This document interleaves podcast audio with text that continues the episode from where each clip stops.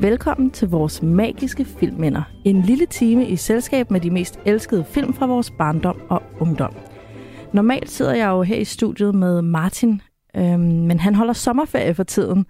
Men til gengæld har jeg fået fat i en anden filmkyndig til at vikariere for ham de næste seks uger, og det er jo dig, Katrine Maria Egeskov Wisman. Nu fik du hele navnet med. ja, det tak ved jeg, for du godt det. kan lide. Ja.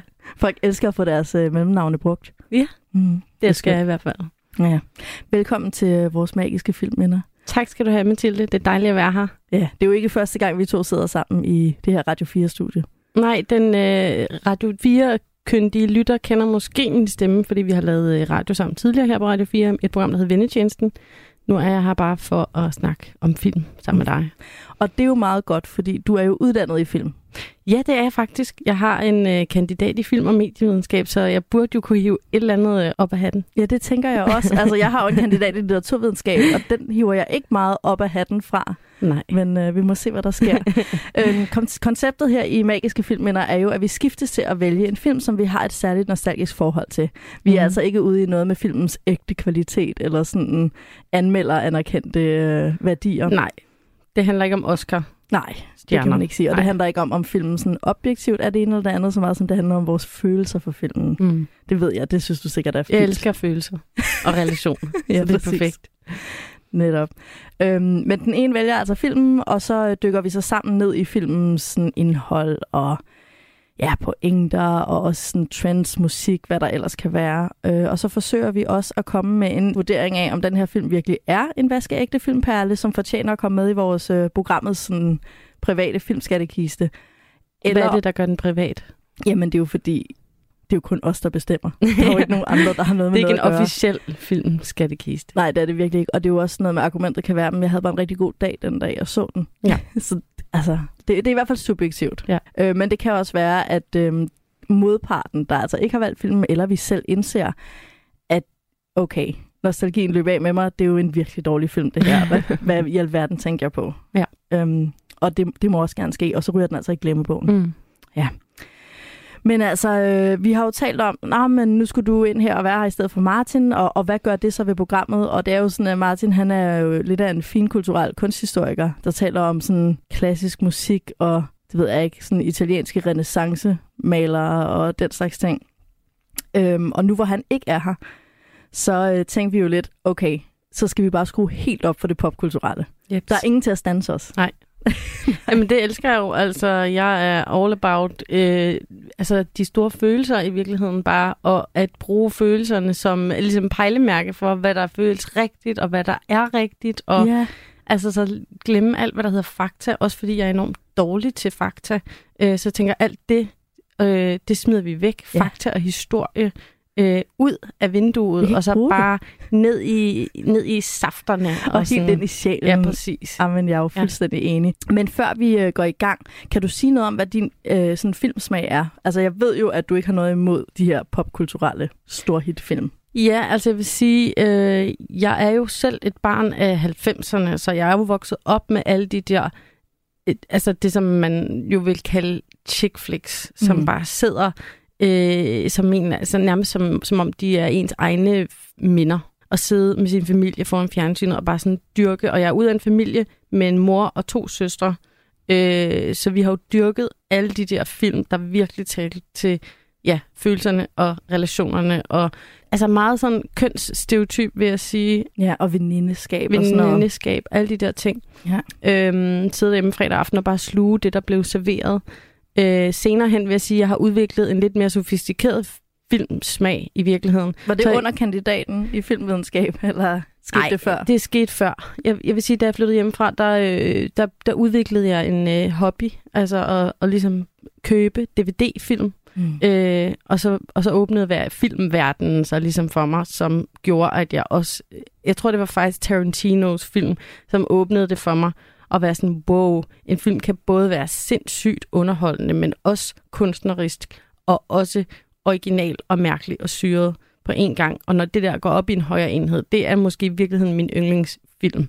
Jamen, det er sjovt, fordi jeg har det på samme måde med Tarantino. Jeg er jo, min, min mand har sådan rigtig, havde i hvert fald en solid, prætentiøs fase der omkring gymnasiet, hvor han så sådan 8,5, og så er bare sådan nogle film, hvor jeg tænker, Hvorfor? A Clockwork Orange. Ja, lige præcis. De Ja. ja. giver ingen mening. Det er en lidelse at komme igennem dem, i hvert fald Ja. ja. hvis man ikke forstår dem, som jeg ikke gjorde. Øhm, og der tror jeg netop det der med, dem forstod jeg ikke, men netop Tarantino, altså det var, det er, de er så umiddelbart sjove og, Ja. og underholdende, og har god musik, flotte farver, griner en tøj, altså Mm. nogle af de der let fordøjelige ting, Ja. ja. som kan tage en med ind i universet, Ja. samtidig med, at de så kan få en til at tænke lidt, eller stusse lidt over, eller se noget, man ikke har set før, og sådan noget. Ja. Nå, men det er altså ikke Tarantino, vi skal Nej. Tale om i dag. Men øh, det er mig, der øh, har valgt den, og øh, vi starter simpelthen med Pretty Woman. Jeg synes jo, det er en af kronjuvelerne i moderne popkultur. Og så er det jo også en Disney-film, og det passer meget godt på mange måder. Det her program startede jo med Disney-film, og filmen passer perfekt ind i ligesom scenariet. Øhm, men det vender jeg tilbage til. Jeg ved ikke, om der er nogen, der lytter med, der ikke har set den. Jeg tænker, det er usandsynligt. Det tænker jeg også. Men hvis vi skal lave sådan et ultrakort øh, ris, så handler øh, den her Pretty Woman jo om en ung pige i trange kår. Øhm, den er film er fra 1990, og den foregår vel også i 1990, tænker jeg. Ja. Og den her øh, unge pige, øh, hun er jo øvrigt prostitueret, men hun bliver altså reddet af en øh, flot, rig prins, øh, som jo altså er lidt mere en finansprins end en øh, middelalderprins, som det typisk er i, øh, i Disney-film. Og så er der lige det, at, at øh, Vivian Ward, som hun hedder, vores Disney-prinsesse i den her film, hun øh, vasker jo ikke trapper øh, så meget, som hun øh, trækker på gaden øh, nede på Hollywood Boulevard. Pretty woman walking down the street. Pretty woman, the kind I like to meet.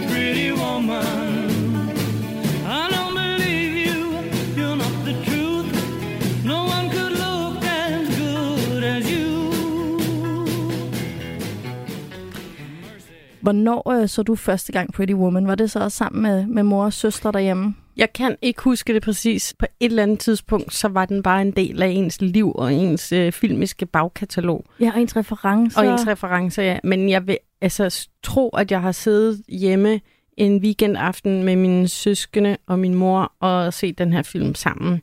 Og så over de næste år, øh, op gennem min teenage-tid, er den blevet ligesom præsenteret igen og igen. Det var jo ikke sådan, at man bare lige... Åh, oh, det kan også godt være, at jeg har lejet den på VHS engang. Lejede Øhm. den simpelthen. Det er en rigtig commitment. Øh, min en lille bonusinfo var, at øh, min bedste veninde i folkeskolens forældre havde et pizzeria, som også var en kiosk, som også udlejede VHS-film. Så jeg havde øh, direkte adgang til rigtig, rigtig mange gode film, da jeg vokset op i den lille landsby, jeg kommer fra. Øhm, Ej, det er godt nok heldigt. meget heldigt, ja.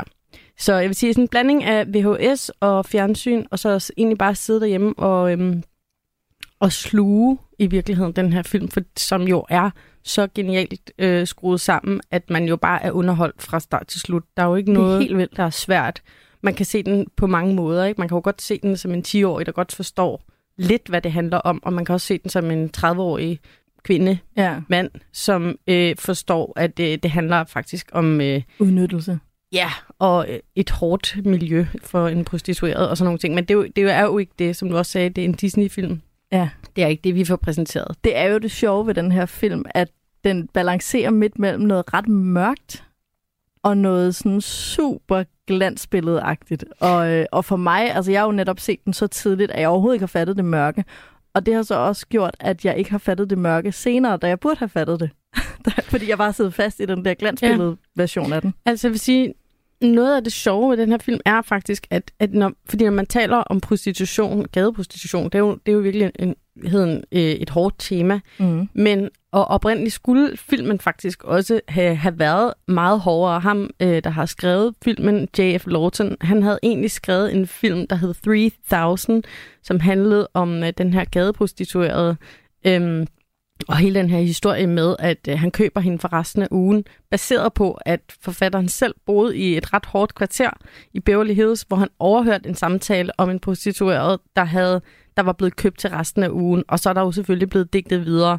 Ja, ja. Øhm, men forlægget til filmen var faktisk ret hårdt. Øhm, en meget, meget hårdere fortælling, hvor øh, hvad, veninden øhm, til Kid DeLuca. Kid DeLuca, ja, hvad hedder det, hun skulle faktisk være dødeligt syg, og der var sådan en masse ting, som, som i virkeligheden skulle have været meget hårdere, men da efter mange runder, og den blev skrevet om, og Disney kom ind over, så blev den ligesom forfinet og forfinet og forfinet til at blive mere og mere sjov og light. Ja. Ja. Og det er, jo, øh, det er jo det, man øh, populært kalder en disnificering af virkeligheden. Ja. Øhm, det passer jo super godt, fordi man kan godt se nogle af de her spor af det hårde rundt omkring i filmen. Det kan vi vende tilbage til. Men man, øh, man ser meget tydeligt, at det er en Disney-film netop i det her med, som min mor sagde, jeg så filmen med mine søstre, og min mor hun var meget imod den, både fordi den var, det var en amerikansk sådan, Hollywood-film, og derfor per definition overfladisk, ifølge mine forældre. Men min mor, hun rasede imod det der med, det giver jo ingen mening, at en gadeprostitueret ser sådan ud. Prøv lige at se, hvor velsoigneret hun er. Brrr. Ja. Altså, who cares, mor? altså, det er ikke derfor, jeg sidder og ser den. Det er ikke for at lære noget om det hårde miljø. Nej. Og det er jo nok det, der er med filmen. Nej, for det er ikke en socialt realistisk film, hvor vi skal prøve at forstå, Nej. øh, hvordan det i virkeligheden er at være øh, prostitueret i 90'erne øh, Nej, og blive købt af præcis. en rig finansmand. Og netop det, altså, øh, den er jo fra 1990. Øhm, og det er jo lidt sjovt, fordi, både fordi det er en Disney-film fra 1990, og altså året efter Den Lille Havfru, som ligesom satte det røde hår på tapetet i forhold til skønhedsidealer. Og det er jo også en ting i filmen, når Julia Roberts afslører, at hun ikke har den her blonde Carol Channing på ryg. Det er ikke hendes ægte hår. Ja, altså Julia Roberts øh, karakter tager med Richard Geres karakter med hjem øh, efter en masse forviklinger. Og øh, da de så vågner op den næste dag, hvor at de jo så faktisk har været sammen, selvom det var jo slet ikke derfor, han tog hende med hjem. Det var faktisk bare lidt af et tilfælde, Ja. øh, fordi han ikke kunne finde vej.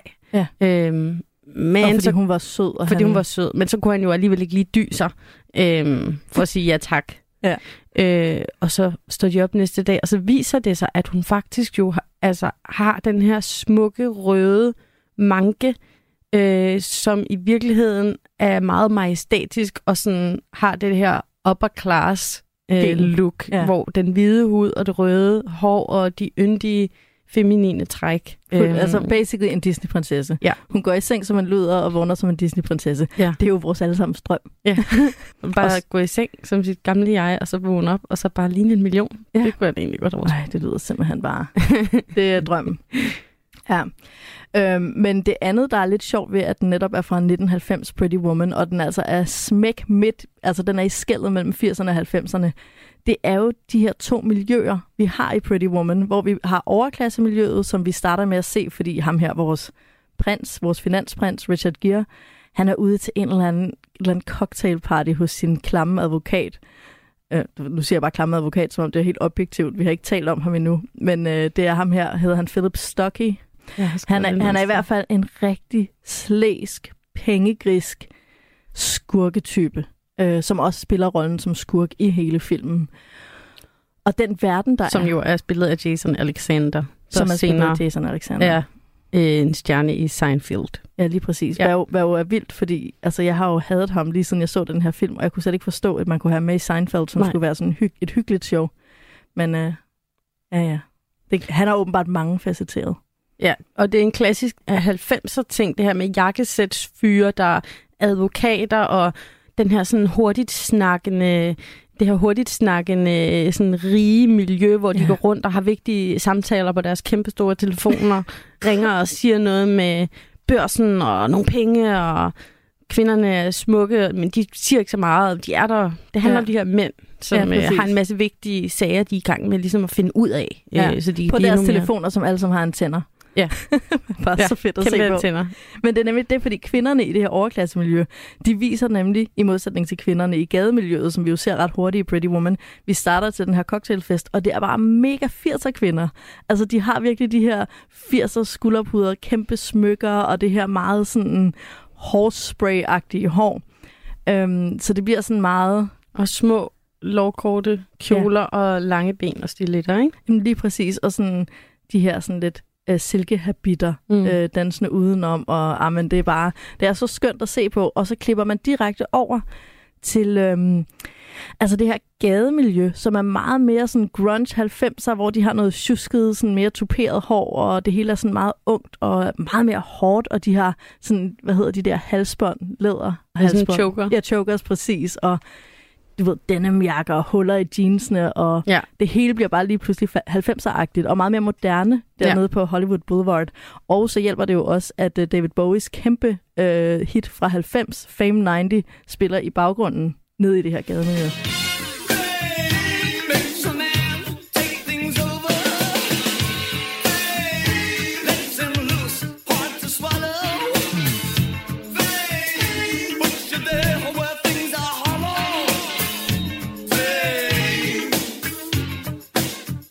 Og det er jo også her, altså nede på gaden i det her, øh, ja, det er jo både prostitueret, men det er også almindelig fest, sådan rave party, meget uorganiseret, kaotisk miljø. Der ser vi mange af de rester, du taler om før, fra den der hårde øh, film, der gemmer sig bag ved Pretty Woman, og som jo havde titlen 3000 efter det beløb, som øh, Richard Gere og Julia Roberts bliver enige om, hun koster for en uge. Ja. Det er jo menneskehandel, Katrine. Men det er det. Det er jo benhårdt. Det er det altså, og der er jo også det første, vi ser på gaden, er, at der er en luder, der bliver trukket ud af en container, og det bliver sagt, altså det bliver beskrevet simpelthen, ikke? Ja. Øh, hvor man bliver sådan helt, eller jeg gjorde, da jeg så den her nu, sådan, det er godt nok voldsomt formuleret.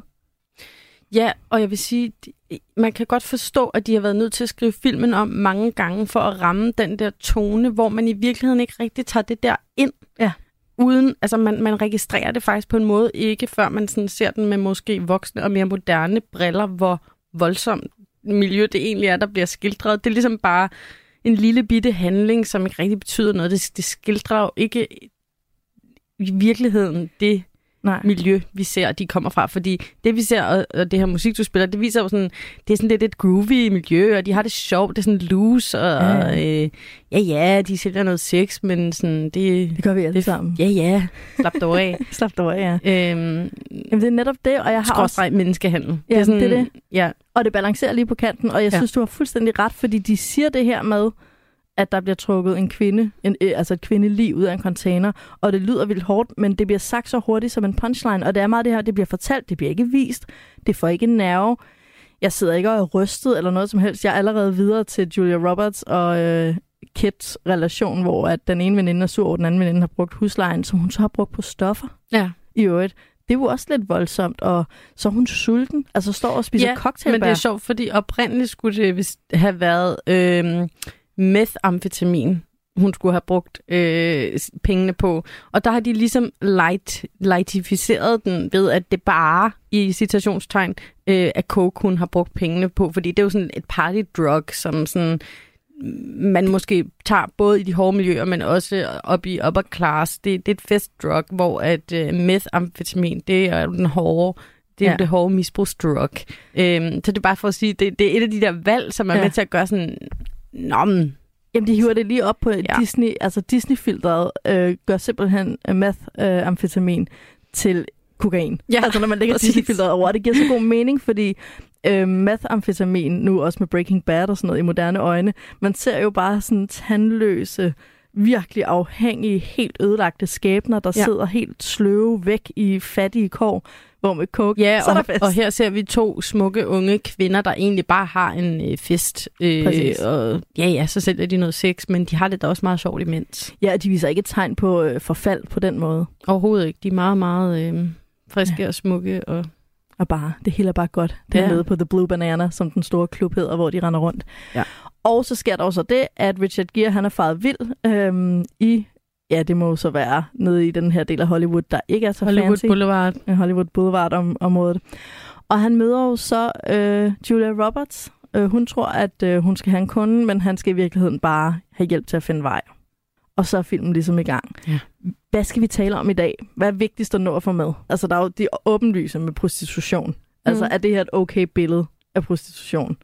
Ja, helt klart. Vi skal snakke om, at øh, man jo er nødt til at se den med nogle andre øjne, når man ser den film i dag. Den er trods alt øh, mere end 30 år gammel, og øh, i dag, jeg synes, det er interessant at snakke om, vil man lave den her film i dag? Hvordan vil man lave den i dag? Ja. Øh, hvorfor, øh, hvorfor har de taget de valg, de har? Øh, og hvad er det sådan, hvad er det for nogle strukturer, magtstrukturer, der ligger imellem de to? Fordi noget af det, jeg i hvert fald synes er interessant, det er øh, hele det her med, at vi på en måde får præsenteret de to karakterer øh, som ligeværdige. Ja.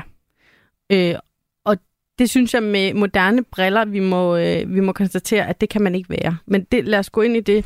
Ja, og så Øhm. spørgsmålet er jo, fordi det er fuld, jeg er fuldstændig enig, øh, også fordi de er lige intelligente, og altså, man kan også sige, øh, lige der i starten, hvor Richard Gere, han sidder og ruder med gearstangen, fordi han ikke er vant til at køre bil, fordi han er for rig til Ja, at han er simpelthen for rig til selv at have prøvet at køre en bil. Prøv at tænke på, hvor rig du så er. Ja. Det er jo helt vildt. Han er meget, meget rig. Ja, han er meget rig. Øhm, og så Julia Roberts, der står der ved siden af, øh, og han siger jo sådan lidt, han bliver jo sådan lidt øh, sur, fordi at ej, men hun kan jo ikke, hun beder om penge for at vise ham vej. Hun siger, "Men jeg kan godt sige dig, hvor at Regent Beverly Wilshire Hotellet ligger, hvis du giver mig penge for det. Og så siger han sådan helt forarvet, man kan da ikke bede om penge for sådan at blive vist vej.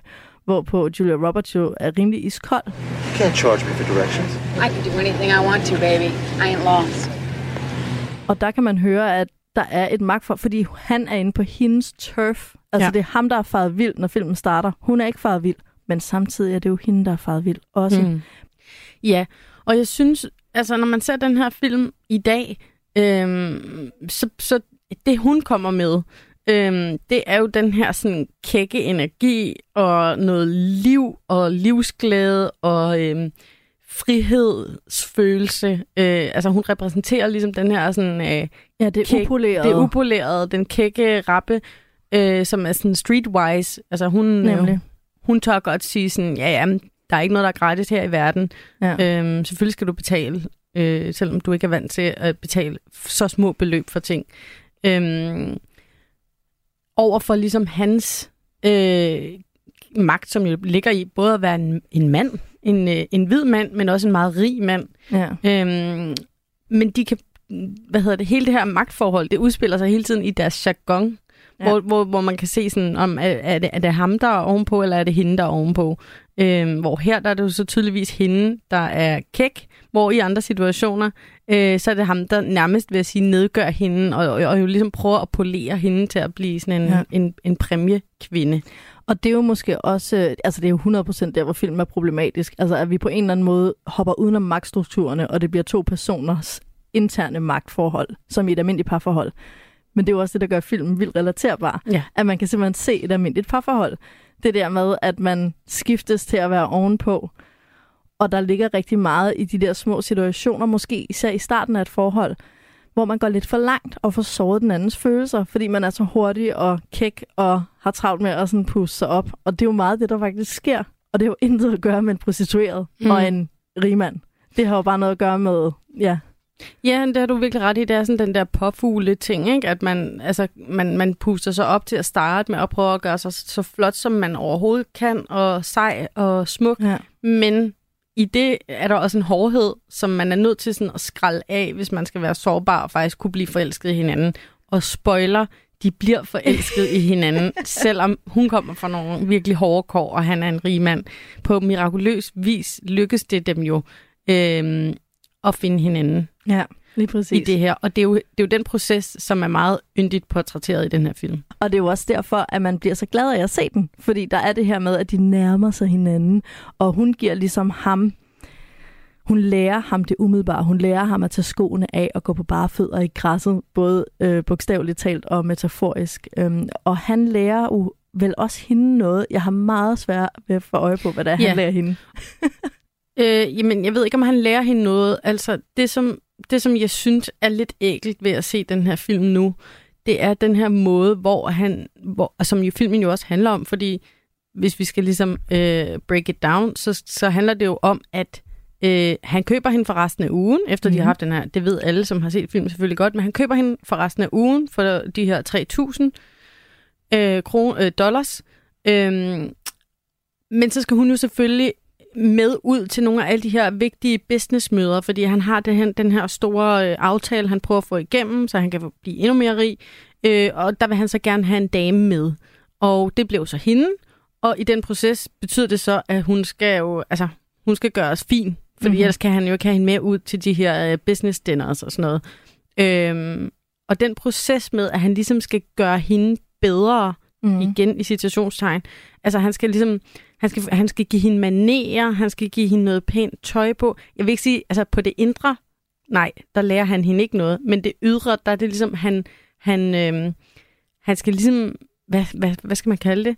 Øhm, Ja, han skal Altså det er ligesom at opdrage en, Ja. en hund nærmest. Jamen, altså, han skal sådan, og han siger hele tiden, hun skal stop fidgering, altså at hun hele tiden piller ved noget. Hun dimser Ja. øh, med fingrene, og øh, hun har sit tykkegummi, og, Ja, og hun, går ikke, altså hun har ikke rang ryg, hun går sådan og sloucher, sådan læner sig forover og er meget lasket, dasket. Jeg ved ikke engang, hvad man skal kalde det. Det er jo noget, man kender fra, øh, altså det er jo en Askepot-fortælling, ikke? Rags to riches, ikke? Hun skal helt ned for det nederste samfundslag, og så skal hun lære at begå sig i overklassen. Ja. Og det er jo det, vi også kender, kender fra My Fair Lady. Og så er det også temaet for den opera, Celia Traviata, altså det her med at blive forelsket i en prostitueret, som har et ædelt hjerte. Altså hvis Mm. hjerte tilhører det øverste, altså overklassen sjældent, men tilhører underklassen konkret. Og hun er jo den her elskelige karakter, øh, Vivian Ward. Altså hun, hun er sjov, og hun er pæn, og hun er kæk. Mm. Øh, men så har hun øh, den her store fejl, at, øh, at hun simpelthen bare er for, øh, for, for afslappet til at have med i byen. Ikke? Så han er nødt til ligesom at, øh, at få lidt styr på hende. Øh, og, og jeg synes, det er, en- det er ret nedværdigende at se på, og, og altså, jeg kan faktisk ikke... Jeg ved måske ikke selv noget værre i mit eget parforhold, end at hvis min egen partner kommer med kommentarer, som på en eller anden måde gør mig mindre, altså som om, at jeg ikke er sådan, ej, jeg har, jeg har ikke de, jeg, nej, jeg har ikke de rigtige manerer med. Nej. Øhm, Ja, man bliver fuldstændig sindssyg. Altså det, man er klar til at koge over på under et sekund, Ja. hvis man får følelsen af, at man bliver udskammet for, for sin baggrund. Ja. Altså på en eller anden måde. Ikke? Og jeg er fuldstændig enig, det er for sindssygt en, øh, en ting at sidde og se på, den her poleren eller opdragelse af hende til en overklasse eller en falsk overklasse øh, pige. Ikke? Og det, som måske også er mærkeligst og værst, som også er tilfældet i My Fair Lady, er, at de får antydet, at de her manerer, altså der er både noget godt og dårligt, men de får, filmen antyder lidt, at den her hårdhed, hun har fra gaden med at tykke tyggegummi med åben mund og smide snavsede sko op på pæne møbler og sådan noget, at det er noget tillært. Øhm, og samtidig får vi også at vide, at overklassen har en masse åndssvage tillærte ting, som fire gafler, eller mm. den der dims, man holder escargot, altså snegle med på restauranten. Alle mulige åndssvage dingenoter, som også er tillært. Så begge, altså både overklasse og underklasse, har nogle tillærte vaner, der ikke er ens ægte sjæl. Mm. Men det, der generer mig, er, at i slutningen af filmen er det meningen, at vi ser Julia Roberts ægte sjæl, og den er ret overklasseagtig. ja, ja, så i virkeligheden, hun skulle bare ligesom have skrællet det andet af, Ja. og så var det ægte kinderægget indeni. Det var faktisk, at hun var en meget smuk, øh, fin dame. Ja, og at hun opfører sig meget blidt og ikke taler Ja. højrøstet. Og nogle af tingene er jeg med på at acceptere, at det er tillært. Altså bandeord, det er jo noget, vi lærer. Men det der med, at hun ligesom går fra at tale højt og impulsivt til at være meget mere sådan, øhm, sådan blid i sin tale og taler langsommere og bevæger sig langsommere, der bliver jeg virkelig fornærmet. Måske igen, altså, at jeg bliver ramt personligt, fordi jeg tænker sådan, hvad? Så fordi man måske er lidt højrøstet, eller afbryder folk, eller et eller andet, så er man lige pludselig underklasseagtig og ikke fint nok, eller ja. hvad? Men, men det peger måske også øh, tilbage på alt det, som filmen vil, og det, den i virkeligheden handler om. Filmen hedder Pretty Woman. Den handler jo faktisk bare om en, altså en woman, der skal være pretty. Ja, Øh, og det er meget banalt, men det er jo faktisk den forvandling, øh, vi ser i filmen. Øh, hun har ikke den store indre udvikling. Han får faktisk lov til, Edward, at have en indre udvikling. Ja. Øhm, fordi han bliver mere loose i mødet med hende, og han får øjnene op for, at penge betyder ikke alt. Øhm, Ja, og jeg vil faktisk gå videre og sige, at det også er en psykologisk udvikling. For vi får jo at vide, at han har, hans rige far har svigtet hans fattige mor, og det har gjort ham ja, både cutthroat og sådan, du ved, hård opvækst, eller sådan store mørke følelser, kan virkelig gøre en ambitiøs. Men det har også gjort ham destruktiv. Han rejser bare rundt i verden for at ødelægge rigmand. Altså, Mm. mm. det er sådan, han, han laver... Han har Hans et pat- job. Altså, det er et patologisk fadermor. Ja. Det er hans job. Han skal bare rundt og finde typer, der minder om hans far og ødelægge deres firmaer. Ja. Det er jo så godt lavet. Ja, Ja. Altså ja, sat op. ja. Det er jo virkelig skønt. Og han ender så med, med ham her Morse, som bliver den sidste øh, substitutfar i rækken, ender han med at sige, okay, måske jeg ikke vil ødelægge dig, måske vi godt kan bygge noget sammen, og jeg kan blive sådan en søn, der arver dit værk. ja. Og så øh, er han ligesom kommet ud over sin destruktivitet på en eller anden måde. Ikke? Ja. Og det er jo komplekst, og og det er jo også det der med de her kvinder, som han også bare har som brugsgenstanden, at han samtidig med den udvikling, nu vil han ikke længere ødelægge firmaer, så vil han heller ikke længere bare bruge kvinder. Nu vil Mm. han faktisk, nu kan han Nej, han, tillade... har, han vil gerne stoppe op i livet og ikke bare rejse rundt og smadre. Han vil faktisk gerne stå sammen med hende. Ja, og med, og med Mors, ikke? Altså, han Ja. er nu klar til Og at lade folk komme tæt på, og han er klar til at lade ting betyde noget. Han har lidt været i sådan et mojo, hvor han sådan, ingenting betyder noget, og det er fedt, fordi jeg har min øh, advokat, Philip Stuckey, eller Jason Alexander, og han er også ligeglad med alt, så vi er bare sådan kyniske cowboys, der rider rundt og smadrer. Ja. Og lige pludselig er det sådan her, nej, jeg har faktisk følelser, og det er faktisk rart, når ting betyder noget i mit liv, også selvom det føles lidt farligt. Men kan du følge mig i, at det er et mysterie, hvordan man har formået at få ham til at fremstå som den her klassiske øh, Richard Gere-hotte figur, når man, når man ser det i dag, i, synes jeg, Ja. jo ser ham også som en rigtig klam fyr, der faktisk øh, samler en prostitueret op og, og bruger sine penge på at få hende til at gøre præcis, hvad han vil, og leger, at hun jo bare, fordi hun har sin frie vilje, at de så er lige. Mm. Øhm, og han bliver jo ved med at kunne bare tilbyde flere penge, og dem, det har hun jo ikke råd til at sige nej til Nej, men det er det. i, i hendes situation.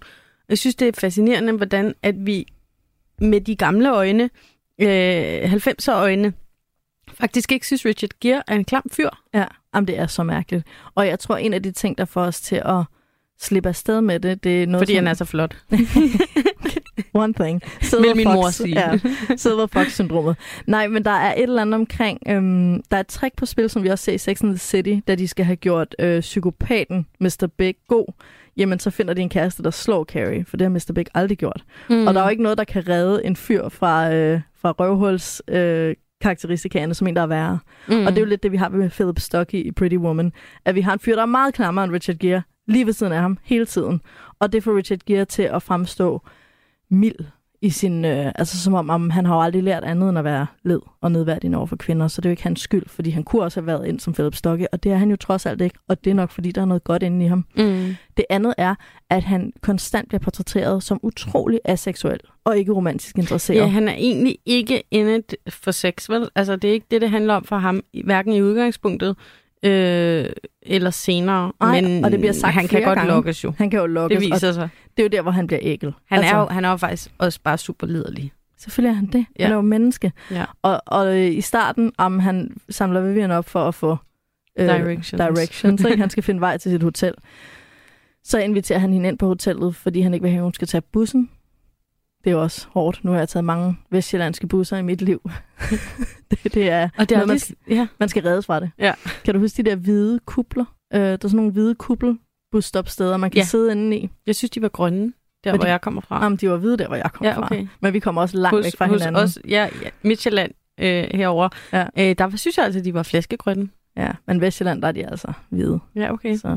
Men Nå. ja, så sad man derinde. Så sad man derinde og var alene I i, verden, og, der kom ikke nogen Richard Gere redde dagen. Der kom bare aldrig nogen. Der kom dårligt nok en bus. Nej, præcis. det var rimelig nederen.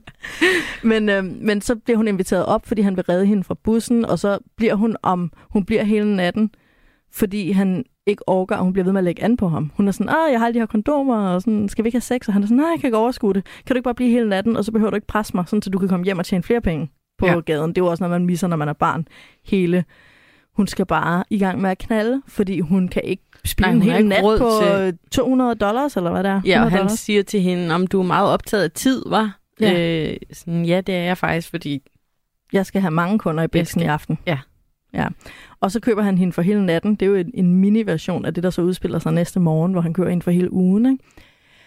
Øhm, men der er det også sådan lidt, ah, han vil ikke have sex, så han siger jo nej til hende på en eller anden måde. Til hende. Hun bliver den seksuelle aggressor, altså den, der øh, hele tiden kommer hen til ham og vil have sex, og han siger nej, nej, nej. Som en, en jamen, Disney-prinsesse nærmest, ikke? Sådan, nej, nej, nej, jeg vil ikke. Åh, jeg Men det er jo også, fordi det er den valuta, hun har. Altså, det er, jo det, hun, kan- det er jo det, hun har. det er jo ikke, fordi hun er liderlig. Nej. Og det er jo det, der er hårdt at se med Ja. voksne øjne på Ja. en eller anden måde. At man er sådan, ej, hun, hun vil bare have ham til at have sex, fordi hun vil have det overstået. Uh. Ja. Ikke rart. Og er god til at spille det skuespil. Ja, og er god til at spille det der. Og, og hun er lidt hård og sådan lidt. Ja. ja. Øhm, og så er der jo også noget andet, det der med, at han vil ikke have stoffer, og så viser det sig, at vores uskyldsrene prinsesse selvfølgelig ikke er ved at tage stoffer ud på toilettet. Hun er bare ved at finde tandtråd frem, så hun kan rense tænder. Ja, fordi inden i er hun jo en fin, rig dame, Ja, der bruger tandtråd. der bruger tandtråd. Bruger du Og er tandtråd? meget renlig. Øh, måske hver halve år, når jeg har været til tandlægen, så gør jeg det lige et par dage. Ej, det er sjovt. så Jeg gør det altid. igen. Jeg gør det, før jeg skal til tandlægen. Så tager jeg lige sådan en uge, hvor jeg bare sådan flosser Smadrer dit tandkød. Ja. tandkød. Så de er sådan lidt, Nå, har du brugt, tand, har du brugt tandtråd de sidste par dage? Ja. ja, rigtig meget. Jeg vil jo ikke have skilt ud.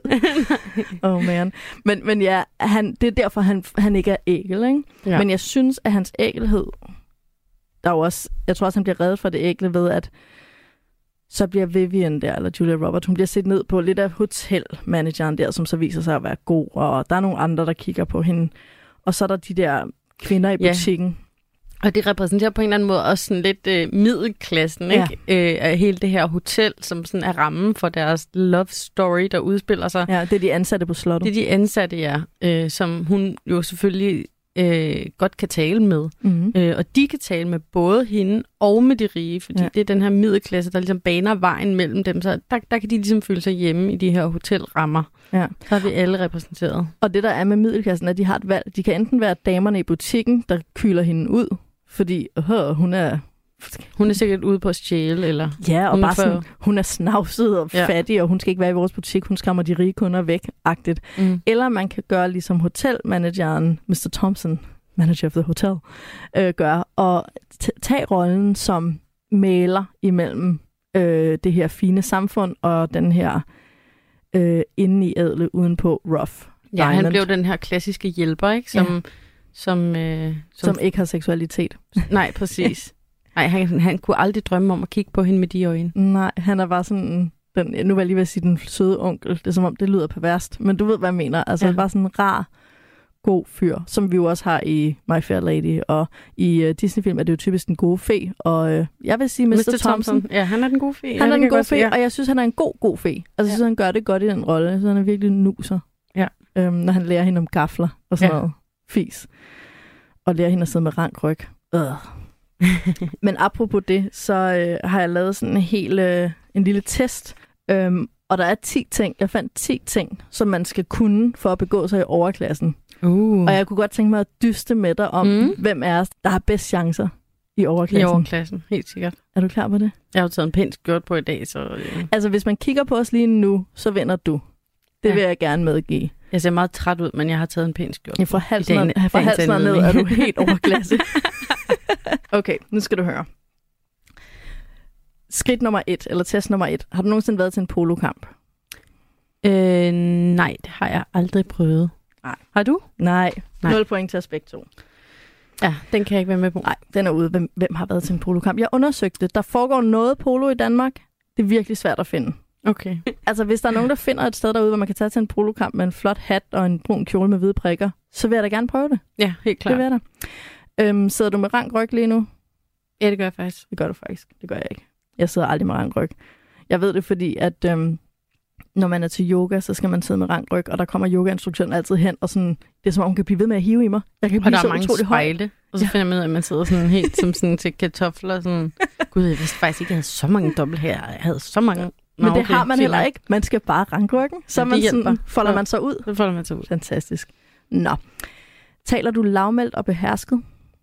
Det kommer an på, hvem jeg er sammen med. Ja, du jeg, skifter jeg meget. er en øh, kameleon, vil jeg sige. Ja. Så jeg kan godt, jeg tror, jeg kan sagtens øh, skrue på mig selv, Ja. ja. øhm, sådan så jeg taler lavmældt til Ja. ja. de mennesker, der skal tales lavmældt til. Det gør jeg ikke. Øh, jeg tænker, skal, Man ikke, kunne også kalde det en vennekåbe. skal vi ikke sige, at du får et halvt point for den? Ja, det synes jeg også. Har du nogensinde øh, brugt en teaterkikkert og eller en snegletang? Nej, det har jeg ikke. Det er jeg heller ikke.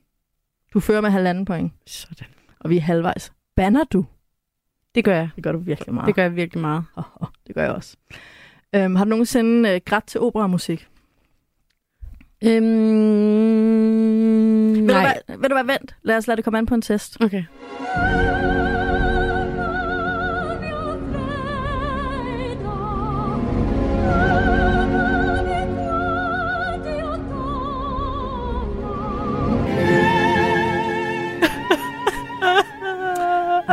Et point til Katrine. Nej, Du har ikke nej, grædt til nej, det har jeg ikke. Det er Det heller har ikke. jeg ikke. Men jeg er engang faldet i søvn ude i øh, Københavns Opera, øh, fordi jeg fik sådan en sæde, der var sådan op ad en slags regling.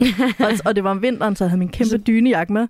Og så lagde jeg mig sådan godt til rette, og så skete det. Og grunden til, skal vi måske lige sige, at du har det her med, det er jo fordi, at den store test er, at øh, Edward har Vivian med i operaen, og han siger, at man kan finde ud af, om folk er til opera Jamen det, er, han, han, det er meget sjovt, fordi der siger han nemlig også, at klasseskæld er falske, fordi det er det indeni, der tæller. Ja. Fordi at, at mange i overklassen, de har lært at sætte pris på opera. Det er sådan en acquired taste, ligesom at kunne smage Præcis, sådan ja. grænnoter i vin, eller hvad ved jeg. Øhm, men det der så er, at det er kun dem, der er ægte guldhjertet indeni, eller sådan dem, der er ægte ædle ja. i sjælen. Det er kun dem, der virkelig føler det, og elsker det fra første øjeblik. Og Vivian, hun sidder og stortyder tuder så snart, at øh, operan er slut. Og det er jo faktisk det øjeblik, hvor vi ser Edward se på Vivian, og jeg tror, det går op for ham, at han faktisk er ved at blive lidt vild med hende Ja. for første gang. fordi hun er ægte Fordi hun overklasse er ægte, og det er det, han mangler jo i sit liv. Noget ægt, ægthed og Jeg- feeling. Jeg gad vide, om der, da jeg lå og sov til Wagner, øh, om det også var der, min mand kiggede på mig og tænkte, det er os. Jeg valgte den rigtige. Med åben mund Jeg har- har lidt savl. Prøv at se hende. Prøv at se, hvor sød. Prøv at se, hvor smuk hun er. Og se, hvor smuk hun er.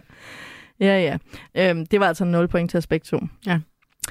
Bruger du mere end én gaffel? Nej. Ikke til daglig. Ikke til daglig. Hvordan så om lørdagen? Om lørdagen, der har jeg jo det helt store show. Nej, det har jeg ikke. Det har jeg ikke. Det har jeg ikke. Okay, nu kommer der noget, som jeg godt ved svaret på. Spiser du nogensinde liggende eller stående? Øh, ja. Ja. Altså, jeg elsker at spise i sengen, men jeg får meget sjældent lov til det af min kæreste. Og hvis jeg så gør, så han sådan, han kigger på mig, og så ryster han på hovedet, som om, at han var Edward. Og er sådan der, Hvad hvor er du klam? Ja. øh, jeg elsker dig, men hvor er du klam? Og hvorfor spiser du på dem fritter i sengen? Det må du ikke, bare fordi du er tømmermænd. Stop med det. Men selvfølgelig må man det, og jeg har altid spist i sengen. Jeg har levet i min seng. Det var også først, da jeg blev kæreste med ham, at jeg fandt ud af, at det ikke var cool for nogle mennesker åbenbart ikke at spise i sengen. det er meget What? mærkeligt. Hvad, og hvor spiser det de så? Ja, jeg forstår det heller ikke. Forstår det ikke. Og ja, gående, ja. Stående, Ja, ja. ja. Whatever works. Pølsevogn. Pølsevogn. Kebabsteder. Ja. Det er lige meget. Ja, nå, men der er der altså også 0 overklassepoint til aspekt 2. Øhm, sidder du nogensinde på andet end stole? Det er en stor ting i Pretty Woman, at hver gang hun sætter sig på noget, som ikke er en stol, så er alle helt forarvet. Ja, det gør der. Jeg tror, jeg sidder mange mærkelige steder. Fliser, hele tiden. bænke, Ja, ja. mure, borer Hvis jeg er træt i benene, så sætter jeg mig bare ned. på andre mennesker. ja, præcis. Det er Ej, virkelig jeg er en, træt. Må jeg sidde på dit det er en sindssyg overklasse ting, men det er jo rigtigt, hvis man tænker på Matador. Altså overklassen er defineret ved, at de kun sidder på stole. Ja. Ja. Det er da også det- den rigtige ting at gøre. Ja, det giver Det er det, mening. borgerskabet gør. De gør det rigtige. De gør det rigtigt, ja. Okay, nu kommer det sidste kejserpointet. Det er min eneste chance for at komme op og vinde. Tykker du tyggegummi? Ja, det gør jeg. Det gør du nemlig. Og værre end det, så sætter du det mærkelige steder. Ja, det gør jeg. Det gør jeg, jeg også. jeg, jeg, jeg elsker, altså jeg, det er sådan en lille fetish, jeg har faktisk. Måske lidt over i, i Vivian Ward-genren, Ja. at jeg, at jeg, sådan, jeg elsker på en måde. Jeg får en lille nydelse ud af at tygge mit tykkegummi, og så sætte det på sofabordet, eller, eller, eller på spisebordet, eller et eller andet sted, hvor jeg ved, at altså, underbevidst ved jeg godt, at min kæreste finder det snart og bliver irriteret. Lidt ligesom de der pomfritter i sengen. Og så, så får jeg en eller anden nydelse ud af, at han finder det, og så kigger på mig og er sådan, ad, hvor er du klam, men jeg elsker dig alligevel. ja. Jeg, ved ved ikke, hvad hvad det jeg er. også tror, det er. Jeg tror, det er sådan et lille krænkelsesoprør. Ja, for det, er det, jo for Ja, Vivian. ja. Altså Julia Roberts, der er en scene, og det er første dag ude. Richard Gere har lige købt hende for ugen, så de skal ud og shoppe og have en masse tøj. Hun kan ikke gøre det selv, fordi butikkerne er onde ved hende. Men så øh, siger Richard Gere, inden de går ind i butikken, giv mig det tyggegummi, eller ud med tyggegummiet. Og så spytter Vivian tyggegummiet efter to fine damer. Mm, det er perfekt. Det vil jeg bare så gerne prøve. Ja. Jeg tør ikke, men jeg vil bare så gerne spytte. Måske ikke to fine damer, men nogen i jakkesæt. Bare lige Ja. ud af munden der. Ja. Det er sjovt. Jamen, kæmpe tillykke til dig, Katrine. Det betyder jo så, at øh, du simpelthen har vundet konkurrencen om, hvem der bedst kan begå sig i overklassen. Det er vel nok flot. Cinda fucking Rella. Vi har jo ikke mange sekunder tilbage, Nej. så lad os runde af med at finde ud af, skal Pretty Woman i filmskattekisten, eller skal den i glemmebogen? Hvad tænker du? Øh, Jeg tænker helt sikkert, at den skal i øh, filmskattekisten. Jeg vil sige, jeg var skeptisk øh, over at se den igen. Jeg blev afstødt af, af de her penge, han har, og måden han køber hende, men jeg blev godt nok op undervejs og fik den her følelse af, at den her film, den kan så meget på ja. så mange niveauer, selvom øh, om han er kvalmende og hvid og irriterende Richard Gere over for hende, og hun bare får lov til at være en pretty woman, og øv var det ærgerligt med 2022 briller. Men jeg synes, den er vidunderligt skruet sammen, og man er sindssygt godt underholdt. Ja, altså stadigvæk. Ja. Jeg vil også sige, altså jeg havde også dårlig smag i munden på nogle, i nogle af de her scener, hvor der gik lidt virkelighed op for mig, og jeg var sådan lidt, ej, det går jo altså ikke. Nej. Øhm, men jeg vil sige, der bliver reddet meget af, at filmens skurk er mega mandsjuvenistisk, kapitalistisk, altså alle de her ting. Så vi ved godt, hvem den onde er, Ja. og den onde er, er en del af magtstrukturen. Den onde er en del af det her patriarkalske, kapitalistiske samfund. Så jeg synes ikke, den er sådan... Nej, hun siger også fra over for det. Ja, hun Ja. gør nemlig. Ja. Øhm, så det synes jeg også er okay. Og vi plejer at sige tre argumenter. Lad det være det ene argument, at selvom der er Ja. nogle alderstegn her, så, så fungerer den sgu meget godt. Mm. Du skal ikke Øhm. kalde den Pretty Woman, men ja. Nej, lad os kalde den uh, Center fucking Rella. Det er en meget bedre titel. Eller 3000. Eller 3000. Det andet argument, jeg vil sige, det er jo makeover-scenen i butikken, som vi slet ikke har talt om, fordi der er ikke noget at sige om den. Men hold kæft, hvor jeg elskede den, da jeg var lille. Altså, hvor at Richard Gere går ind, giver hende dankortet, går igen, og så er der bare Barbie. Vi har den her Malia. underlige montage, hvor hun bare bliver klædt på. Ja. Og bare den ene kjole, dragt, alt muligt efter den anden, og Ja. kører hun også et slips til ham, som er helt vildt og våget. Jeg kan overhovedet ikke se, hvorfor. Nej. Er der noget lysegult i? Er det det? Jeg Ja. ved det ikke. Der er prikker på, tror jeg. Ja, øhm, og så argument nummer tre, altså udover at det er en, en velfungerende Disney-film, øhm, som jeg synes er en del argument et, så vil jeg også bare sige, det her er jo en af de første film, hvor soundtracket nærmest bærer filmen. Mm. Altså det er jo helt vildt godt soundtrack. Ja. Det synes jeg virkelig, jeg sådan, jeg, det var en af de første CD'er, jeg købte. Og altså, det er også imponerende at have en film, hvor man på de fire første takter er fuldstændig med. Man ser filmen for sig, man ser scenen for sig. Okay, så ved ja. Vi godt sådan. Nu Så er vi det. med, og øh, stemningen er sat. Fuldstændig. Ja. ja, den er sgu god. Ved du hvad, jeg synes, vi har en beslutning. Den ryger i filmskattekisten. Og så har vi jo også givet os selv lov til, nu er det bare os to sådan poptøser i studiet, at øh, i stedet for at kigge på tidstegn og historiske artefakter, der beskriver en kulturel kontekst, så øh, gør vi i stedet for noget andet. Vi øh, får simpelthen lov til at øh, stjæle ting fra den her film. Øh, nummer et, så har vi besluttet at lave en, øh, en playlist på Spotify. Og vi må hver sætte en sang på fra hver film. Jeps. Har du besluttet, hvad for en sang, du gerne vil sætte på for den her film? Øh, jeg har besluttet mig for, at øh, det er nødt til at være It Must Have Been Love med øh, Roxette.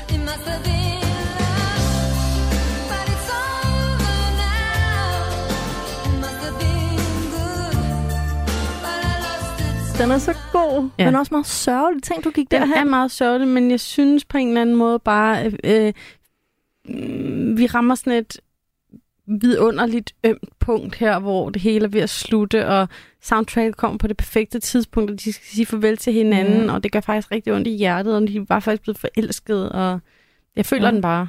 Den er, den er perfekt castet i det her øjeblik. også, du har en evne til at ture føle tristhed. Jeg er gået helt omvendt til værks, og i stedet for at tage den triste slutsang, så øh, er mit, øh, min nominering til vores playlist, det er den der fantastiske, øh, også igen en montage, men hvor hun vågner op væk ud og ringer. Hun tager altid øh, lyd og gear på og går ned på gaden, mens der bliver spillet Real Wild Child.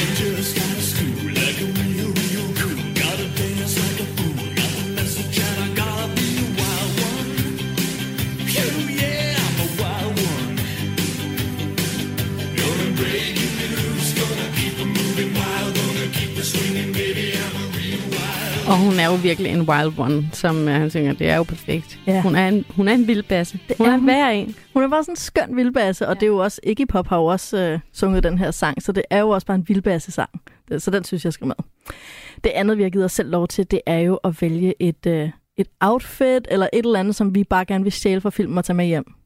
Jeg bliver nødt til at være helt åben og sige, Smykket til 250.000. nej, men øv, nu Du skal jeg, have pengene. hvorfor skal jeg ikke have smykket? Ej, jeg har valgt luderdragten, den der hvide top med en ring og så en blå, sådan lidt batikagtig eller jeans nederdel. ja. Men jeg er bare så besat, også da jeg var lille. Det er så, mave. det er så Barbie-agtigt med den Ja. der ring, der samler toppen og nederdelen. Ja, ja. Jeg synes, det er så fascinerende. Og sådan hele hendes figur, der bare er den her 80'er og 90'er ja, drøm af en krop, som bare er fuldstændig out of this world. Hvad vil du have? Jamen, jeg vil gerne bare have altså, smykket til 250.000, så jeg kan veksle det til dollars, fordi jeg ikke har så mange penge selv. Enten det, øh, eller det polka-prikkede øh, outfit, hun har på, da de er ude til polo. Ja, den brune kjole der. Ja, præcis. Ja. Brun med hvide prikker, fordi det er faktisk et, et legendarisk outfit. Ja, det er det. Og jeg kan altså, virkelig relatere til den der følelse af at tage noget fint dameagtigt tøj på og sådan lege lidt. Og den er bare Pretty Woman-kjolen. Ja, den det der. er det. Det er ved- indbegrebet af... Jeg ved ikke, hvorfor jeg valgte luder-outfittet, men øh, sådan er det. Nu har jeg valgt. Øhm, den sidste ting, som vi har aftalt, at vi godt lige vil hedre de her film med, det er, et, øh, om der er et eller andet særligt udtryk, som vi vil begynde at bruge. Jeg ved ikke, om der var noget, der sådan lige slog mig, men der er en ting, som jeg altid har sagt for den her film, og det er og noget, som jeg tror, det er Vivian, der siger det, ikke? men det er Kit DeLuca, hende her, den prostituerede veninde. Det er hende, der har lært hende det, men det her med, at det, vi siger selv hvem, vi siger hvornår, og vi siger hvor meget. Ja. Øhm, som er ligesom argumentet for ikke at få en pimp. Det kunne lige så godt være argumentet for ikke at få en mand, for det er også nogle ting, der bliver sat lidt sammen i den her film med, at i overklassen, der har man en rig mand, der bestemmer alt, og i underklassen, der har man en, en alfons, der bestemmer alt. Ja. Øh, og det vil de simpelthen ikke have, de her to selvstændige prostituerede. Maybe we should get a pimp, you know. Carlos really digs you. And then he'll run our lives and take our money. No, you're right. We say who, we say when, we say how much. Og da de har det her skænderi, Richard Gere og Julia Roberts, der står hun også og skriger det. Ikke? We say who, we say when, we say who. Og det bliver bare sådan et kampråb for, at man ikke skal lade sig lulle ind i, øh, i mandedominans. Det er meget øh, fjerde bølge feminist-viben, at øh, vi tager kontrollen over øh, vores øh, øh, liv som sexarbejdere. Der er ikke nogen, der skal komme her Nej, og øh, shame os for noget. Vi Nej. tager magten tilbage. Og vi tager vores penge, og så investerer vi dem i grønne aktier. Præcis. Ja. Ha. Nej, jeg synes heller ikke, der var en øh, konkret saying. Jeg synes, der var et... Øh, øh, jeg elsker, fordi det er der, hvor at, øh, hun står ved sig selv, og han ikke bare får lov til at købe hende, hvor at, øh, han råber en ophidset Richard Gere. Øh, måske blusser hans kinder en lille smule, mens han siger, I never treated you like a prostitute. Og så siger hun trist, you just did. Ja. I've arranged for you to have an apartment, have a car. What else? You gonna leave some money by the bed when you pass through town? Well, for one thing, it would get you off the streets. That's just geography. I've never treated you like a prostitute. You just did. Men ja, hvad hedder det, drømmen braser, og vi kommer faktisk øh, ind til kernen, øhm, fordi jeg er en øh, straight-to-kernen kind of person. Mm. Det er det, det handler om. Ja. Øhm, han har købt hende, og han vil gerne blive ved med at købe hende. og, Og, han det vil, går, og han vil gerne lade, som om han ikke og har han købt vil gerne hende. lade som om. Og øh, det får han ikke lov til, fordi Vivian Ward, hun er en clever kind of gal. Ja, og hun ved godt, at du har. Altså, Ja, og når du siger, har. jeg har aldrig behandlet dig som en prostitueret. Ja. Au, det gør ondt. Det ja. gør det. Og det er meget afslørende. Det Mhm. viser også, at vi ikke har en sort-hvid prins her. Altså, vi har en Ja. grå prins. Der jo er sjovt på grund af hans hårfarve. Grås, gråzoneprins. It's a silver fox Ja. på alle måder. Ja. Ja. Ja, Han ser altså brandgodt ud, ham Richard Gere. Han er Vil en flot alle fyr. møder. han er en flot fyr. Ja, han er altså. altså en flot fyr. Ja, ja. Jeg kan også godt lide Carlos the Pimp, men øh, Han kan noget andet. hver sin smag. han er også meget 90-agtig. Ja. Nå, i øh, næste uge, Katrine, der er det din tur til at vælge en popfilm. Yes. Hvad tænker du, at vi skal hoppe på? Vi skal kaste os over øh, en 90'er-klassiker, øh, Clueless, en ungdomsfilm om øh, den vidunderlige Cher Horowitz. Hvis øh, man har set den og elsket den, og øh, bare har glemt, at den eksisterede, så få den lige set igen, og øh, så lyt med igen i næste uge, hvor vi dykker ned i den her vidunderlige film.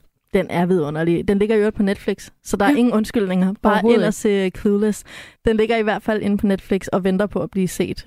Um, så det er, øh, hvis uh, I vil lytte med her i næste uge, så uh, tror jeg godt, vi kan love, at det bliver mega sjovt. Ja. Det er en sjov film. Det er en sjov film. Det er det altså.